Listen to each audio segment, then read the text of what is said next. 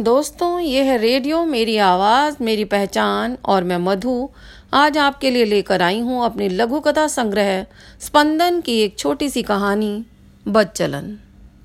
मगध राज्य में एक बच्चलन कही जाने वाली महिला रहती थी। सभी नगर वासियों के द्वारा दुत्कारी जाती थी वह। नगर के बाहर थी उसकी छोटी सी कुटिया।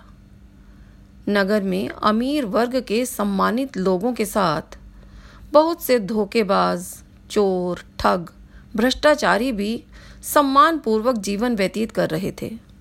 महिला को दुख था कि सभी उसकी मजबूरियों से ना वाकिफ थे और उससे बहुत बुरा व्यवहार करते थे, जबकि वह दिल की बुरी नहीं थी। एक दिन वह रास्ते से गुजर रही थी। रास्ते में एक कुत्ता प्यास से बेहाल छटपटाता हुआ मिला।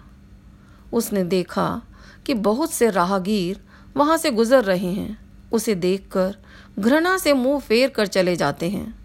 कुत्ते का बुरा हाल देखकर स्त्री का दिल दुखी हो गया। उसने अपनी धोती की रस्सी बनाई और जूते का लोटा बनाकर कुएँ से पानी निकाला और कुत्ते की प्यास बुझाई। तभी कुएँ से आवाज़ आई।